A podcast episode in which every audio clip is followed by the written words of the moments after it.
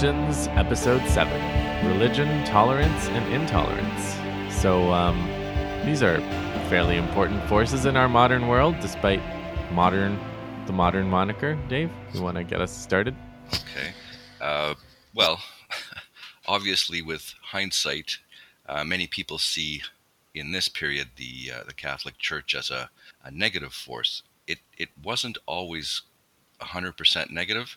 In fact, there are many positive aspects of uh, a, a, universal church for Christianity. Uh, one of them is the, the cultural unity that it provided. Um, Latin was not, you know, the language of science and law. Uh, you know, still is in, in many ways. Uh, it was also the language of communication for uh, an educated person from Sweden and another from Sicily could immediately communicate in a shared language. Uh, the church ran the universities. You can argue that they limited education, but still, that was the route for education. And it's also a form of social mobility. You know, you can enter as a humble uh, monk or priest and gain an education, and, and you can rise in society through the ranks of the church. Uh, business hours were the same across Europe, no Sunday shopping. Uh, feast days and holidays were the same. Uh, and, and the sacraments would be immediately familiar. You know, a, a, baptism and a funeral are the same in Poland as they are in Portugal. Um, your diet, you know, fish on Friday and, you know, no meat through Lent. So there was a lot that people had in common. And there's also the aspect of uh, patronage of the arts. Uh, quite a few of the you know landmark artistic works of the Renaissance and you know the late Middle Ages and so on, you know, came via the church. Having said that, uh, the church was pretty ruthless at suppressing uh, opponents or critics. Uh, there's a long history of uh, people who criticize the church coming to a rather abrupt end. If you're a reformer, and you're on your own, chances that you will end up uh, burning at the stake are fairly high. And if you're a group and you want to uh, deviate from, you know, what the church uh, specifies, then your entire group may be targeted for persecution and even outright uh, elimination. Uh, the Cathars, the Bogomils, the Lollards, um, you know, many of these groups were simply crushed and eliminated. Um, just before the period that we started with, you have the Hussites, Jan Hus and uh, his followers in what would now be the Czech Republic. Um, basically, these people rejected Catholic dogma that was not in the Bible. Things like uh, the veneration of saints and uh, fasting and, and feast days. Uh, and of course, the and a lot of these things come into Catholicism as a way of co-opting pagan and pre-Christian practices, right? I, I this is like my folk knowledge. I've never actually read about that. Yeah, for sure, for sure, uh, and ways of raising money, and that was the big uh, rub as far as the Hussites were concerned. The the sale of indulgences, which I'll, I'll get to just a little bit later. Uh, no question, in this period, the churches, uh, the church was under scrutiny at least, and and considerable pressure because of the corruption and the abuses that had been going on for, gosh, uh, centuries. Um, you may know about the anti-popes, uh, two popes at once. Uh, in in one famous case, there were three popes at the same time, and it gets really confusing if you're a if you're a, a believer. So um, I don't want to go into great detail about, you know, papal elections, but basically the cardinals meet in a in a closed room and they elect a new pope. So in one case, uh, thanks to the usual bribery and uh, arm twisting, um, a French bishop was elected as pope. And I thought all the all the popes are Italian. No, That's oh not... gosh, most yeah, most. But here's here's an exceptional case where the King of France lobbied effectively, meaning bribed effectively, and uh, they they chose a French pope. And when he went out on the balcony at in St. Peter's Square, and you know the Roman people were gathered there to to greet the new pope, they they realized, hey, that guy's not Italian. What the hell? And there was a riot. And and they were threatening the cardinals who went back inside and thought oh crap that wasn't a good choice and they started having second thoughts. So the french pope realized oh you dirty buggers you're going to change your minds and so uh, he fled and he ran to the king of france for protection understandably. Meanwhile the cardinals elected a new guy and they said okay the other guy he's not the pope this is your pope and he's Italian, so that was popular in Rome. So you have two popes at the same time, uh, neither one of which is willing to step down.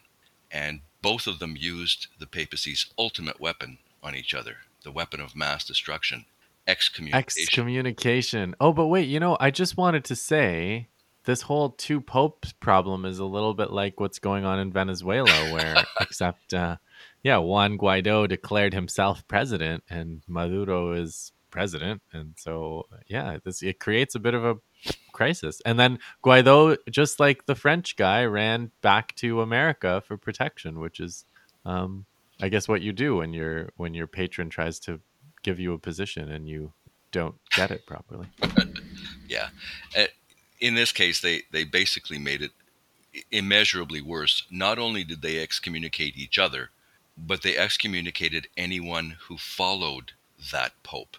So the Italian Pope basically excommunicated everyone in France and all of the French allies who had recognized, you know, Pope number one because they were allied with France. So Scotland and, uh, oh, a number of German states and so on. So, of course, the French Pope excommunicated the Italian Pope, but also all of his allies, which meant Spain and Austria and England. So at one point, virtually everyone in Christianity was excommunicated. The churches are clo- are supposed to be closed. Uh, no sacraments. Uh, if you die, you die unshriven. It's a horrible, horrible thing, which the Pope should never use. It's the ultimate threat. Once you use it, now what do you what do you do? And people sort of just went on with their lives and the priests decided, well, I, am not closing the church. So they had to explain to their flock, it, it, it, you're really not excommunicated. That guy's really not the Pope. so, um, so then, if that doesn't count, what else doesn't count? Yeah, it raised a lot of a lot of questions. Uh, there was also a period uh, called the Babylonian captivity, where the Pope lived in Avignon in France, so that his true master, uh, the King of France, could keep an eye on him. Um, so what's what's Babylon got to do with it? Uh, I I think uh, Babylon uh, from the Old Testament being you know the root of all evil, where people do horrific things like uh, eat food they're not supposed to and uh, commit great sins, kind of like Hollywood. I see. Okay. Uh, these issues in the church were just the tip of the iceberg. There were far more abuses. Uh, for example, uh, Pope Julius II, he led armies in person. Uh, I know the commandment says, Thou shalt not kill. Obviously, it's Thou shalt not kill unless you have a very good reason. And as Pope, I guess he could decide, you know, and he was expanding the Papal States' territories by conquering them with an army, uh, something you don't expect the Holy Father to be doing. Uh, simony was rife. This is the sale of offices. Uh, basically, you can imagine a TV show, Who Wants to Be a Bishop? And you auction off these titles, and influential families can, you know, buy a title for one of their relatives. I know this is a strange question, but the church is and was one of the richest institutions in society. How, why were they so like what's the economy of this? Why are they doing so many things to raise money? Don't they have like all the money in the in the world? So you think rich people once they have a certain amount sit back and say that's that's enough? Right, right. Okay, all right. you, you, never have enough money, and once you're good at gathering it, you get even better. Um, yeah, the the church's greed was absolutely insatiable. Um, one of the popes wanted to build uh, St. Peter's Cathedral in Rome, and figured, well, I'm not paying for it. He was a bit like a an NFL franchise owner. I want, you know, the community to pay for it. So he came up with the idea of Peter's pence. Everybody in Christianity would pay a penny. And then once you've done that one time, uh, you can certainly do that again. Um, There's a movie called Office Space, I think it's called, um, where they come up with a scheme to skim off pennies off of everybody's account. Oh, then, yeah. uh, yeah, th- this wasn't secret or uh, anything like that. It was right up front. Everybody give me a penny. Um, as for what they're doing with the money, hey, bribery is really, really expensive. And if you want to get elected pope, you're going to need a big bank account. It's a bit like becoming president now. It's about raising money. Um, yeah, I was mentioning the sale of offices. It, it got a little ridiculous. Like when you appoint a two year old as a cardinal, um, you know, people can figure out that this is not really the way it's meant to be. Uh, they reached a peak, though, with the sale of indulgences. I don't know who came up with the idea, but uh, it, it's really quite incredible. So you're familiar with the concept of uh, limbo and purgatory. right. So if you uh, don't, if you aren't a, a slam dunk in terms of going to heaven or hell, you go to one of these intermediate places. Well, yeah, Um, once you come Uh, up, and also, I think season the all five seasons of Lost took place in purgatory or limbo or something. So, Uh, okay. Yeah. So uh, if you die unshriven, uh, there's no priest to give you the last rites. You die. Uh, you can't go to heaven without the intercession of a priest. So where do you go? And the church came up with this place where it's not hell, but it's not heaven. It's the waiting room, and uh, it's not ideal. There's also the question of uh, uh, infant mortality. What if a child, you know, dies before it can be baptized? Well, you can't go to heaven with original sin on you, so uh, purgatory, limbo. Now, how do you feel if your uncle died unshriven and he's in purgatory? You may end up in heaven, but your uncle isn't going to be there. Unless, and here's the, the, the genius, unless you get him out. And the way you do that is by a contribution to the church, an indulgence. So if you pay a certain amount of money, the Pope will get your relative out of purgatory or limbo. It's a big money raiser. Uh, they also sold pardons if you want to be forgiven for a particularly egregious sin, like uh, you know murder. Um, we will send a priest to your house, and we will give you uh, a pardon for was there consistency? Like, was there a, a menu, like a central list, so it costs the same to get out of jail for murder or like get out of hell for murder in Poland as it does in England? Uh, I can't swear that it was the same everywhere, but there was a list of the sins and the price attached to them. So there was a menu with the price list on it. Yes, yes, and you can well, that's imagine good at least. I mean, consistency. yeah, Yeah. Yeah. Um, when when people think of papal corruption, uh, there's a poster child for that, and it has to be Rodrigo Borgia, who was Pope Alexander VI uh, from 1492. There's that date again to 1503. Um, most people who know about the Borgias know that uh, Rodrigo wasn't shy about uh, his mistress, and he publicly acknowledged his children you know the kids that he's not supposed to have. Earlier popes would use a little uh, technique where you would identify your illegitimate children as uh, your nephew, and then you would get him a job in the church and advance his career. You know, so you promote basically the your your son is going into the father's business. Uh, but Rodrigo uh, advanced his children's career outside the church. So his son Cesare was a, uh, a very ambitious man who wanted to unite Italy, and his father used the papacy's money to hire mercenaries to create an army for Cesare. And he used the Pope's influence to, uh, you know, diplomatically to advance his son's career. Um, he is supposed to have had uh, scandalous parties uh, in in the Vatican. Um, I don't know how far to to to go with. Uh, there was a show about them, right? Or I, Oh, I feel gosh, like I know this ev- story. yeah, it's Huh? got every, it's got everything. Uh, it's it's like uh, Game of Thrones, the the Vatican series. It, it's got uh, incest and adultery and bribery and corruption and wow. Yeah, it ran for a couple of years apparently, uh, 2011 to 2013. Yeah, yeah. I think Jeremy Irons played played the Pope. Um, there's no question that Rodrigo uh, bribed heavily to win election, but that tradition was already well established. He didn't invent that at all.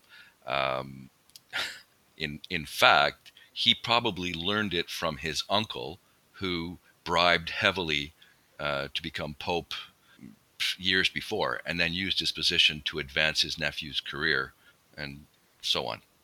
Interesting that two of his successors, uh, Sixtus V and Urban VIII, uh, both referred to uh, Alexander VI, the Borgia Pope, as uh, one of the greatest popes of all time. so obviously they weren't that scandalized. Uh, other people, though, were. Uh, so the the church's uh, reputation in the early 1500s was at an all-time low. Um, we talked about Columbus the other day, and it's interesting how uh, he enters into the question of religion. You uh, mentioned Bartolomeo de las Casas and the question of you know converting the uh, the people of the Americas and the question of whether they had souls and so on. There there was even more religious controversy because of this. Um, the first one, what does that the discovery of the Americas say about stories in the Bible, uh, such as Noah's Ark? Uh, did Noah and his sons collect llamas for the ark? And if they did, doesn't that mean that they went to the Americas to get them? And then how did we forget that the Americas were there? Um, then there's the question of uh, uh, Christ coming back uh, after his crucifixion. He he came back. He spent some time with the apostles, and he specifically told them to go and convert and, and you know all the peoples of of the earth. Well which apostle got america? It's pretty hard to imagine that christ forgot so why didn't he send an apostle to america to convert those people? That that's not mentioned in the bible. And then of course there's the question of papal infallibility. The pope had said i am infallible and after getting beat up by secular rulers a few times, he said, Okay, I am infallible in matters of religion. Well, if you are, didn't God tell you about all of these unbaptized people living in a continent not that far away? So when Columbus discovers the America, it raises quite a few questions. Uh, if we didn't go to convert these people, wow, that's awfully cruel. God has condemned them and, and not just them, but generations of millions and millions of people for a thousand years who have gone straight to limbo or purgatory. No matter how good these people were, they can't go to heaven. And you let this happen, that's really, really cruel. But the, the real issue that starts uh, the ball rolling is the sale of indulgences. And again, it's that question of cruelty. So the Pope can get your uncle out of purgatory for money. Why wouldn't he do it out of the goodness of his heart? Why wouldn't the Pope simply declare an amnesty and let all of these souls go to heaven?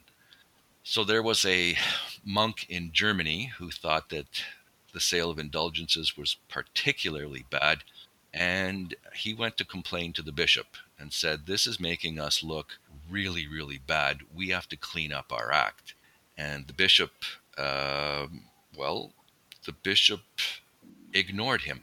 Uh, as it turns out, the bishop needed the money to pay for his papal dispensation. See, the Pope had allowed the bishop to be bishop of two or three dioceses at the same time, but that dispensation came with a price tag, so the bishop has uh, a debt to pay off and he needs the money. So basically, he ignored the monk's complaints. And you might have guessed that the monk's name was Martin Luther. By all rights, L- Luther could have ended up exactly the same way as many other reformers before him, uh, like Wycliffe and so on. He he could have been uh, locked up. He could have been even burnt at the stake, uh, but he wasn't. He was uh, benefiting from two things. One of them was the printing press. Uh, when he wrote the 95 Theses, uh, whether or not he posted them on the church door at the University Church of Wittenberg in Germany, uh, Luther's friends translated the 95 Theses into German and other languages and started printing copies and, and spreading them around. So even had Luther not survived, his ideas were going to spread far and wide and very quickly. And uh, the other thing that saved him was protection from a powerful man. Uh, he caught the attention of the Elector of Saxony, uh, who, for his own reasons, uh, partly religious and partly quarrels that he had with uh, the church, uh, decided to protect Luther and keep him safe. So Luther was able to begin his campaign for reform and hence the Reformation. so originally, Luther just wanted to fix what was wrong with the church, and it was only when the church reacted, well, predictably, I suppose, uh, that he changed from a reformer to a revolutionary. So uh, the main ideas from the 95 Theses uh, boiled them down to, to three.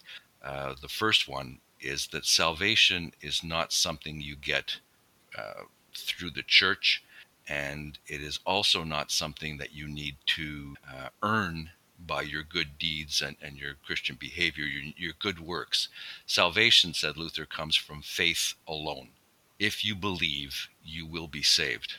Uh, the second main idea that he promoted was uh, how do we know what's right and how do we know what to do when it comes to religion. He said authority comes from Scripture, not from the Pope. And that idea is enormously important. He's basically saying, read the Bible yourself and you can decide. And then his definition of church the church is not simply the clergy, it's the community of all believers. And, and all three of those ideas are um, revolutionary and, and heretical he he probably should have been burned at the stake. Uh, he was uh, the Pope sent uh, an envoy to interview Luther uh, to persuade him to recant, uh, but also to arrest him if he refused. Uh, Luther was warned and managed to escape. Um, he was excommunicated in 1520, and I didn't know this until I went back and did a little research, that excommunication has yet to be lifted. The Catholic Church doesn't forgive very easily. Uh, and then one of my favorite uh, historical events, the Diet of Worms. So, to spell it out for you, the Imperial Diet, D I E T, is the effectively the parliament of the Holy Roman Empire. So, it's a gathering of the top nobles and archbishops and so on.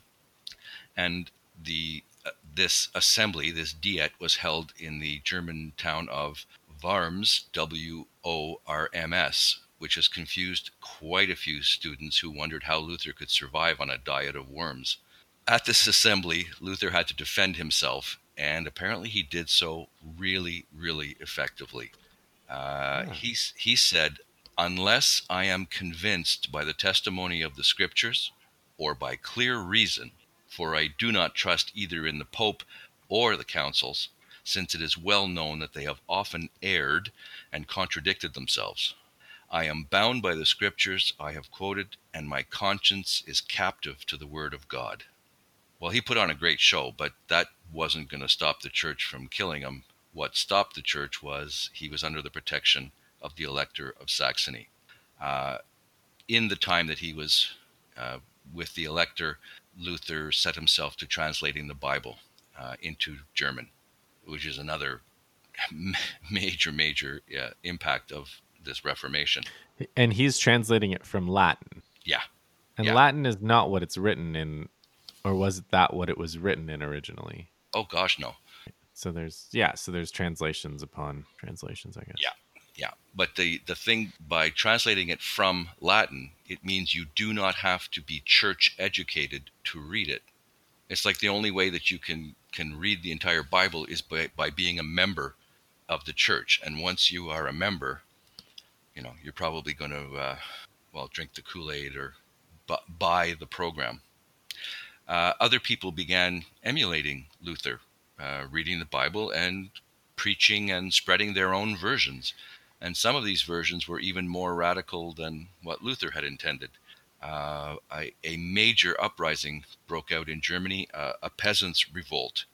Um, and it was a pretty serious revolt, quite a few people involved, including some noblemen who uh, had been heavily in debt to the church and saw this as a way of getting out of paying the money back, and they joined in. Uh, Luther opposed the rebels.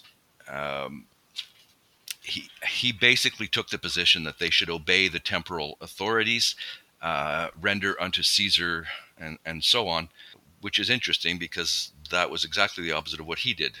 So uh, he, he was, in fact, very proud uh, of the part he played in, in crushing the rebels, which was done with tremendous cruelty and loss of life, as you can imagine. Um, there was another group who uh, decided to reform or, or revolutionized the church. These were the Anabaptists.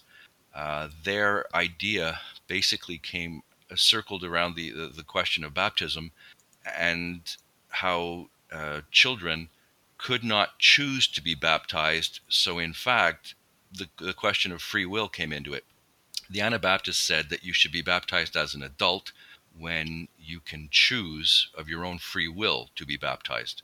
Uh, obviously, the Catholic Church doesn't like this neither did Luther. In fact, nobody but Anabaptists liked this, and they all combined uh, their resources and their armies to crush the Anabaptists and eliminate them completely. Uh, Luther spent some time trying to organize his own church. He'd realized that the Catholic Church was not going to reform, uh, was not going to adopt his ideas and, and change, so he, he was going to start his own church. Uh, he consciously chose to avoid extreme change so as not to alienate uh, people who were, you know, innately conservative. Uh, for example, he decided not to let congregations choose their own ministers because that might be just too revolutionary.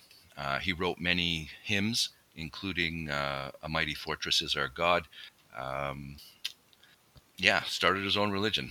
Uh, Luther's a, a, a, controversial figure even in his own time, and, and some of the things he said and did uh, still strike me as odd. Um, for example, the the uh, Turks were besieging Vienna at the time, and uh, Luther described them as uh, the scourge from God to punish Christianity for its sins and to topple the Antichrist. He, he meant the Pope. So for a while there, he was cheering for the Turks against uh, Christians. I guess he didn't see Protestant and Catholic as having a common religion. Can I tell the story of the Landgrave of Hesse? Uh, Philip Landgrave of Hesse was a German nobleman uh, who decided that he wanted to marry uh, one of his wife's ladies in waiting. So he's already married and he wants to marry a second woman. Uh, following Luther's advice, he had you know read parts of the Bible and he'd found precedents in some of the uh, old patriarchs in, in the Old Testament. You know, they had more than one wife, so can I? And he asked Luther uh, and Philip Melanchthon uh, for advice. Um, I guess they didn't want to anger this powerful nobleman, um, but they also didn't want to go public and espouse uh, bigamy. Uh, so Luther came to the conclusion that uh, divorce was much worse than bigamy. So to avoid the greater sin, he told the Landgrave, "Go ahead and marry her, but don't tell anyone. Just keep it secret." So the Landgrave did this. Uh, unfortunately for him, his own sister ratted him out, and suddenly you've got this enormous public scandal where the Landgrave of Hesse is married to two different women. Um, at which point he wrote to Luther asking for help, and Luther's advice is really interesting. Martin Luther said, Tell a good, strong lie and deny the second marriage completely. Deny, deny. sounds like the advice of a holy man to me. Wow, sounds like he could get a job in the White House. Uh, Luther's reputation uh, also takes a big hit when you look at his attitude towards uh, the Jews. Luther argued that the Jews were no longer God's chosen people and they should convert. Uh, however, first attempts to convert them to the new religion uh, did not go very well. Uh, when Jews stubbornly refused to convert, Luther changed his attitude and advocated setting their synagogues on fire, uh, burning their holy books, seizing Jewish property, and smashing up their homes. That goes beyond what Catholics are are doing to Jewish communities at this time, right? Yeah. Well, it depends on where you are. Uh, as of 1492, when Spain was united, uh, Ferdinand and Isabella, who was very a very devout Catholic, uh, they wanted all of their subjects to be Catholic. And since many of those subjects were Muslim, those people had to be converted. And they weren't willing to wait and to use simple persuasion. So there were force, forced conversions. And while they were at it, they wanted the Jews to convert as well. So many, many people converted, but you know, obviously continued to worship their original religion in private. Uh, Ferdinand and Isabella knew that that was going on, and they invited the Holy Inquisition to come in and help them out. So the Spanish Inquisition was uh, rooting out people who had converted but were still cheating in private. That compares more or less closely with what Luther is talking about. Yeah, a lot of the pogroms and, and attacks on Jews were more, um, I don't want to say random, but they were they were not universal. So a particular uh, ruler uh, might find himself heavily indebted to Jewish moneylenders and decide that he was not going to pay them back. So you just stir up anti Jewish feeling, get a riot started, and then the Jews will flee to some other place that is more hospitable, more welcoming. But uh, Luther's particular attitude uh, is still controversial today because hi- historians are still debating the link between this anti Semitism and, of course, uh, Nazi Germany, who were very happy to pick up on what Luther had said centuries earlier. Uh, was it just a, a, coincidence that the Nazis happily seized on for their own purposes, or is this the start of some really uh, much more serious anti Semitism that lasted for centuries? Uh, Luther had many contemporaries who were uh, active in the same way. I mentioned Philip Melanchthon, who did a lot to spread Lutheranism in uh, Germany and elsewhere. Uh, Ulrich Zwingli in uh, Switzerland was a contemporary. Then you have John Knox, the founder of Presbyterianism. Now, he agreed with Luther on salvation by faith, the idea that you don't need good works to go to heaven, and the importance of Scripture. But he went with the idea that uh, congregations should be allowed to choose their own ministers. Uh, he set up councils of elders, and um, they chose their own uh, ministers and, and, priests and so on. Um, they also they, they also agreed on uh, uh, there was no need for ministers to be celibate, as uh, Catholic priests were supposed to be, but uh, frequently weren't. And then the, the, the biggest, most influential of them all was John Calvin. Um, Calvin agreed with Luther on quite a few things, but he took it much, much further. Uh, not only do you not need a, a, the intercession of a priest to go to heaven, um, basically, the question of whether you are going to heaven or not has already been determined. Uh, he believed in predestination. So God knows who's going to heaven, and uh, nothing nothing you can do will change that, good or bad. Which as a- you um as you talk about these figures, I'm sort of mapping the colleges of the University of Toronto onto them in my head because there's a Knox College, which obviously is this Knox. Yep. Uh, there's I think Trinity College is Anglican. I think Victoria College is Methodist. Yeah, I don't want to go into tremendous detail about Calvin, except that um, he was a French a Frenchman who fled to Switzerland, uh, Basel first, and then Geneva, um, and began the Reformed Church. uh, not Lutheran. He went much, much further. Um, and this idea of predestination really caught on. Um, in fact, the people who are destined to go to heaven were referred to as the elect. And some began oh, to argue. Left Behind series. One of the greatest uh, 12 part novel series of the early 2000s. Um, and Jerry Jenkins and somebody, and uh, 50 million readers in the US, I believe. And Whoa. basically, the, the idea is that, uh, yeah, the elect uh, just ascend into heaven in one fell swoop, poof, and then the people that are left behind have to prepare for the second coming. Okay. It's like sci-fi kind of religious. Well, novel. in in this case, what what Calvinists meant was that uh, you could probably tell who the elect were, because not only were they going to enjoy uh, l- the life eternal in heaven, but obviously they're blessed, so they're probably enjoying a good life on earth. If they are wealthy Uh-huh. and prosperous, they must be the elect. Oh, they get it all. Sure. If you are poor and suffering, then it's probably your own fault. So these ideas uh, caught on in a number of places. Uh, the Reformed Church spread to the Netherlands, which is understandable because in this period they are fighting Catholic Spain. Uh, so it became a religious war as well as a war of liberation.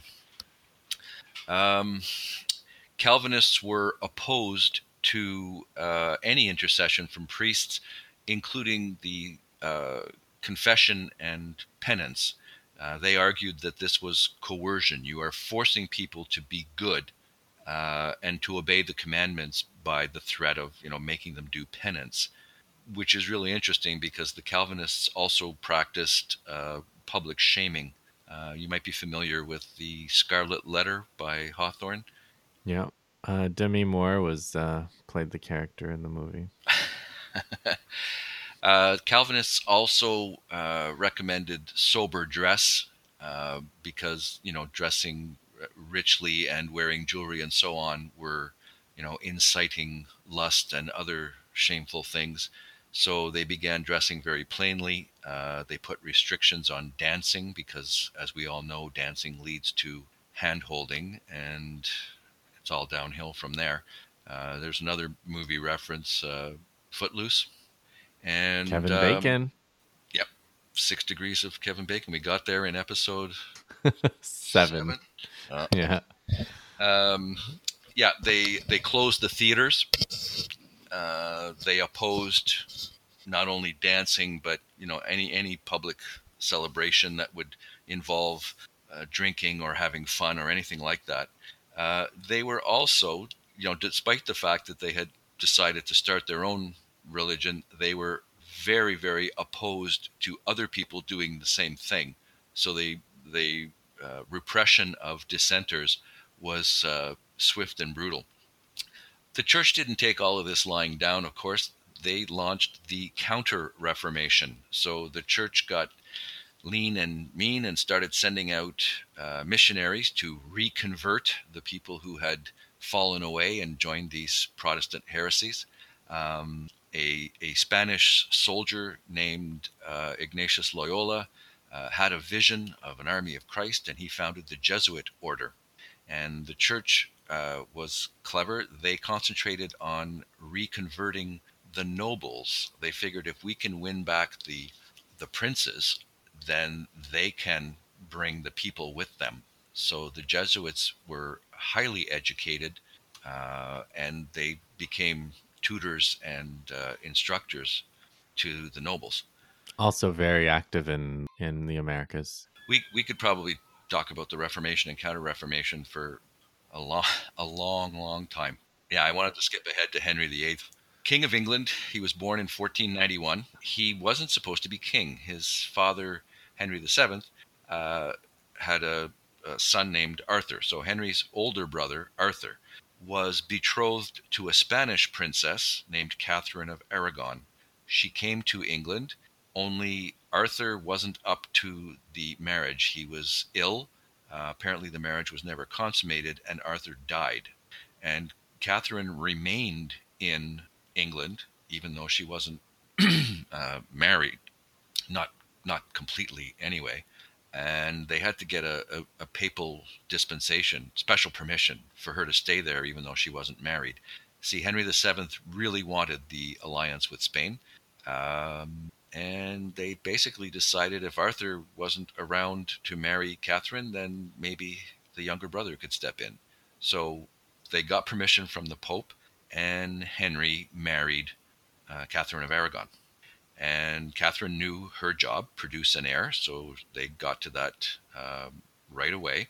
Um, she bore a stillborn daughter in 1510 and then a stillborn son in 1511. In 1512, she gave birth to a boy who lived for seven weeks uh, and died. Another stillborn son in 1513, another stillborn son in 1515. In 1516, she gave birth to a daughter who looked like she was going to die, but somehow managed to survive. They named that daughter Mary. And in 1518, she gave birth to another stillborn daughter. Uh, that is uh, seven pregnancies and one child that lived. Um, that that's not good. Uh, Henry had um, mistresses. He had at least one acknowledged Ill- illegitimate child. Uh, he'd had an affair with uh, a lady in waiting named Mary Boleyn. Um, she had two children. They might have been Henry's, they might not have. We're not entirely sure. But Henry was already uh, looking at Mary's younger sister, Anne, Anne Boleyn. Only Anne was uh, a different type of girl. She was holding out for marriage. She didn't want to be a mistress. So while doing all of this, uh, Henry was a not only a practicing Catholic, he was quite devout. He wrote um, a pamphlet or a book in defense of the seven sacraments, and this was in 1521. So four years after Luther got his uh, his uh, show rolling. Uh, Pope Leo X was so grateful to Henry that he named him Defender of the Faith. So Henry wanted out of his marriage to Catherine. Um, and the only way to do that is to get an annulment. That's a papal decree that the marriage never actually occurred. Uh, and there are several reasons you can get it. One is uh, consanguinity, if you married somebody too closely related to you. Uh, another one is uh, non consummation. If you never actually had uh, sex, then the marriage isn't complete. In this case, it's kind of hard to argue after the seven pregnancies. Um, but that's not Henry's problem, that's the Pope's. So Henry sent envoys to the Pope, loaded down with presents and a big cash present, and asked to have the marriage annulled. Um, and the new Pope, Clement VII, was really in a tough spot. Henry is a valuable supporter of the papacy, especially in this troubled time, but the Pope's mind is on other things. He's got the Lutherans in Germany. Uh, he he doesn't want to look stupid. I gave you a papal dispensation so that you could marry her in the first place. Now you want me to undispensate the dispensation. You know, you're going to make me look like an idiot. Uh, there's also the question of Catherine's family. Uh, she was the aunt of Charles V, the Habsburg Holy Roman Emperor, and um, he sympathized with uh, Aunt Catherine. She didn't want to be annulled. She figured that she had done her duty, uh, you know, seven pregnancies, and then it wasn't her fault uh, that none of them had produced a, you know, a healthy boy. Um, Henry got very angry when the Pope did the traditional tactic of delaying. The Pope was hoping that Catherine would get pregnant and, you know, have a healthy child this time. So he figured if I if I just delay, delay, delay, maybe the thing will solve itself. Uh, it didn't. Henry got very, very angry, uh, had Cardinal Wolsey uh, charged with tre- treason and arrested. I think Wolsey died awaiting trial. And then Henry just decided to take matters into his own hands. So he had Catherine banished. Uh, he married Anne Boleyn secretly. Um, then he married her a year later publicly and had her crowned queen. And she gave birth to a daughter. They named her Elizabeth. And in 1533, he uh, passed an act of succession. He basically declared his daughter by Catherine illegitimate. This is Mary. And he declared Elizabeth legitimate and Anne's future children as his heirs. And in 1534, he took the final step. This is the Act of Supremacy. So he broke with the Catholic Church. He declared himself head of the English Church. So no more Pope, I'm in charge. And that's the Anglican Church. And is that what most English people follow now? Yeah. Yeah. Yeah. Okay. So, uh, like Luther, he didn't want to change too much to alienate people. Basically, the biggest changes in the Anglican religion are that the king is the head of the church. Uh, divorce is legal, obviously, and there is no right of appeal to Rome. If you don't like the king's decision in matters of religion, uh, there is no higher authority to go to. And then it occurred to Henry that, well, if I'm head of the church, that means all the church property in England belongs to me. And you might think, well, that's not that much. You'd be amazed. The church owned about one quarter of the land in England. Mm-hmm. And when Henry confiscated it, he became the richest man in Europe by a long shot. He closed the monasteries and the convents and took all their property. Uh, there was opposition. Some of the monks and, and nuns uh, had to be forcibly ejected, and quite a few of them had to be executed. And there was opposition from uh, prominent people as well. He had the Bishop of Rochester executed. And then, of course, there's the case of Sir Thomas More, his chancellor, uh, his good friend, who just couldn't, in good conscience, go along with what Henry was doing. So Henry had him executed. Right. There, there so were, you can't you can't found a religion without some casualties. There were quite a few casualties. Uh, there was a serious uprising in the north. Uh, in order to have them stand down, Henry offered the leaders uh, uh an amnesty, a pardon. Um, then he broke his word, had them arrested, and executed them. Henry could be very, very uh, nasty, as Anne was soon to find out. Uh, his wife Anne was starting to get on his nerves. I, I, guess the, the independence that made her a great mistress were not the quality you want in a queen consort. Uh, she'd also made enemies at court, and they thought, you know, she's so unpleasant. She must have won Henry over by some kind of spell and then, oh, witchcraft. And apparently she had uh, a, slight birth defect. She had six fingers on one hand, which they figured, well, that that settles it. She's a witch. Uh, what really sealed her fate was when she miscarried with a male child, and that that pretty much did it for her. The allegations of witchcraft caught up to her. In 1536, she was charged with adultery, incest, and treason. Five men were tortured and one of them broke under the torture and confessed. So they were all executed, and so was she. Um, her her death is actually kind of famous because uh, she hired her own executioner. She hired a professional swordsman uh, who guaranteed that he wouldn't miss.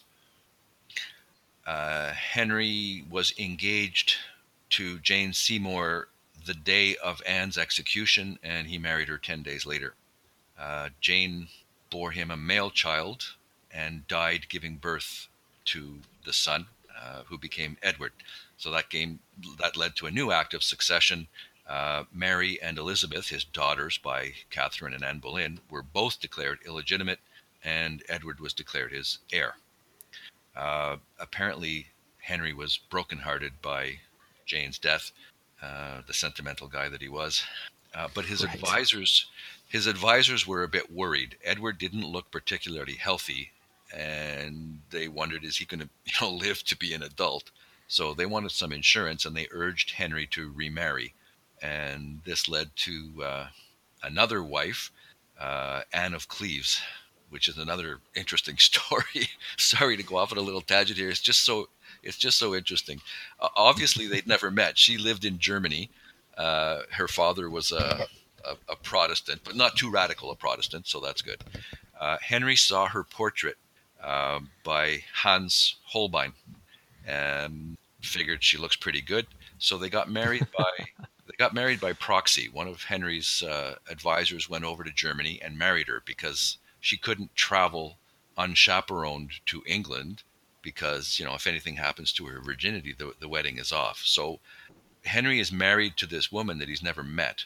And apparently, when they met, he was not pleased that she didn't look like the painting.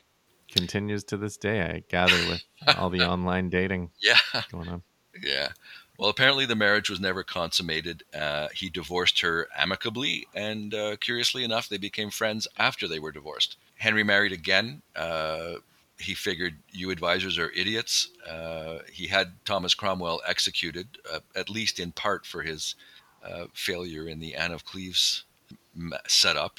Uh, so he chose his own next wife, Catherine Howard. Uh, in, Oh, is Thomas Cromwell the one that Mantel, Hilary Mantel, yes. right? Yeah, I think he's the. I think it's they're about him. yeah, so Henry chose his own next wife, Catherine Howard, uh, and married her the same day as the execution of Thomas Cromwell. So there's a, a theme he was carrying on.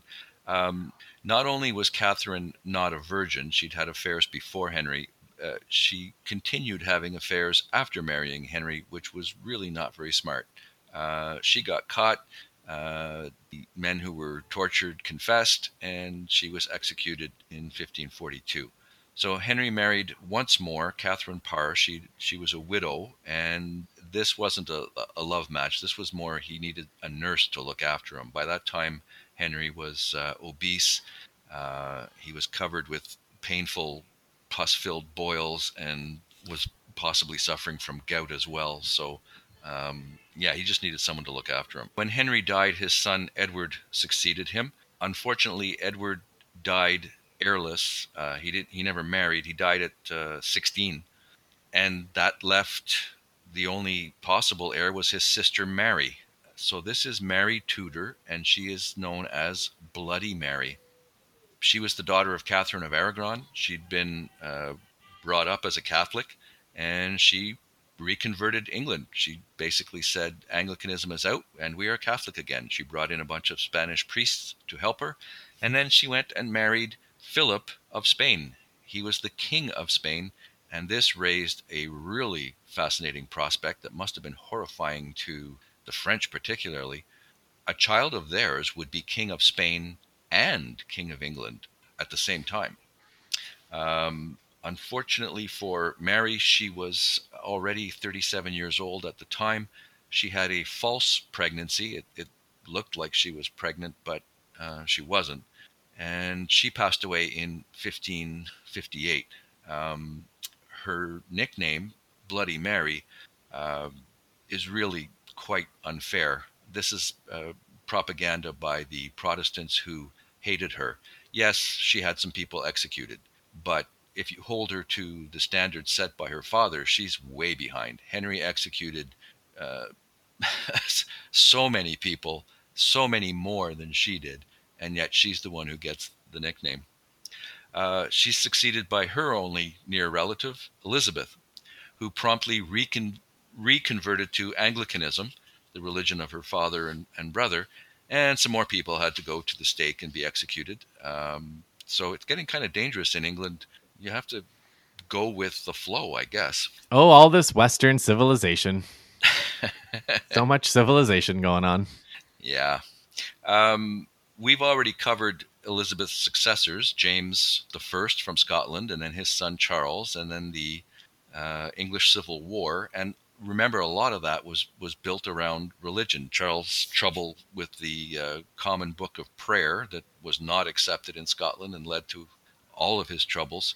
Uh, and then Cromwell and, and the Puritans in charge, and then And that's when Ireland is. yeah, A lot of the atrocities are. uh, and then you get to the Restoration with Charles II and his brother James, sorry, and his uh, his Catholic sons. Will, William and Mary were good Protestants. That's why they were invited to be uh, rulers in the Glorious Revolution. Uh, Mary died in 1694. William ruled until 70, 1702. And then their daughter Anne, Queen Anne, she was childless. And when she passed away in 1714, her nearest relative, sorry, was the sons of James II, who were refugees in France, and they were Catholic. And English, the the English thought, "Oh my God, here we go again. We can't do this." So they passed a special act of succession, and they changed the rules. First rule: no more Stuarts. We had to kick two of them out, and we're not going through that again. So no Stuarts can succeed to the throne. And rule number two no Catholics. Well, that eliminated the top 60 or 70 people in the line of succession. And that led them to choose the next in line, who was finally not a Stuart and not a Catholic, and that was George I, Elector of Hanover. So that's how um, fat little German George became King of England. And, and that's the uh, that's the line we're on now, right? that's right. The president, that's the head of England. That's our head of state right now. Yep, yep. So in the uh, 1500s, Protestantism was spreading. Uh, Lutheranism uh, spread around Germany, but also to uh, Scandinavia. Um, and the spread of Protestantism is actually fairly easy to understand. Uh, you get a choice, you can choose your own style of Protestantism. Uh, you don't have to pay the tithe, 10% of your income to the church. That's very attractive. And for rulers, for princes, um, well, first of all, if you owe money to the church, they were the biggest money lenders. Uh, you you can default on that debt, and then you can do what Henry did and confiscate church property and become very very wealthy. So that's a tempting uh, prospect. Naturally enough, you had religious wars, and they became really really quite quite nasty. Uh, I'm not saying that all the wars of the 1500s were about religion. Uh, obviously not. There were still, you know, territorial and personal ambitions. But the Peasants' War, the war against the Anabaptists, and the First and Second Schmalkaldic Wars in Germany uh, really threatened to tear the Holy Roman Empire apart. So they came up with a compromise peace, the Peace of Augsburg in 1555. And what they decided was if the ruler of a province is Catholic, then his subjects all have to be Catholic. And if the ruler is Lutheran, his subjects have to be Lutheran and if you don't like it, you can leave. So they had a window of opportunity where people could migrate to a province with the religion that they espoused. And that settlement lasted sort of for a while.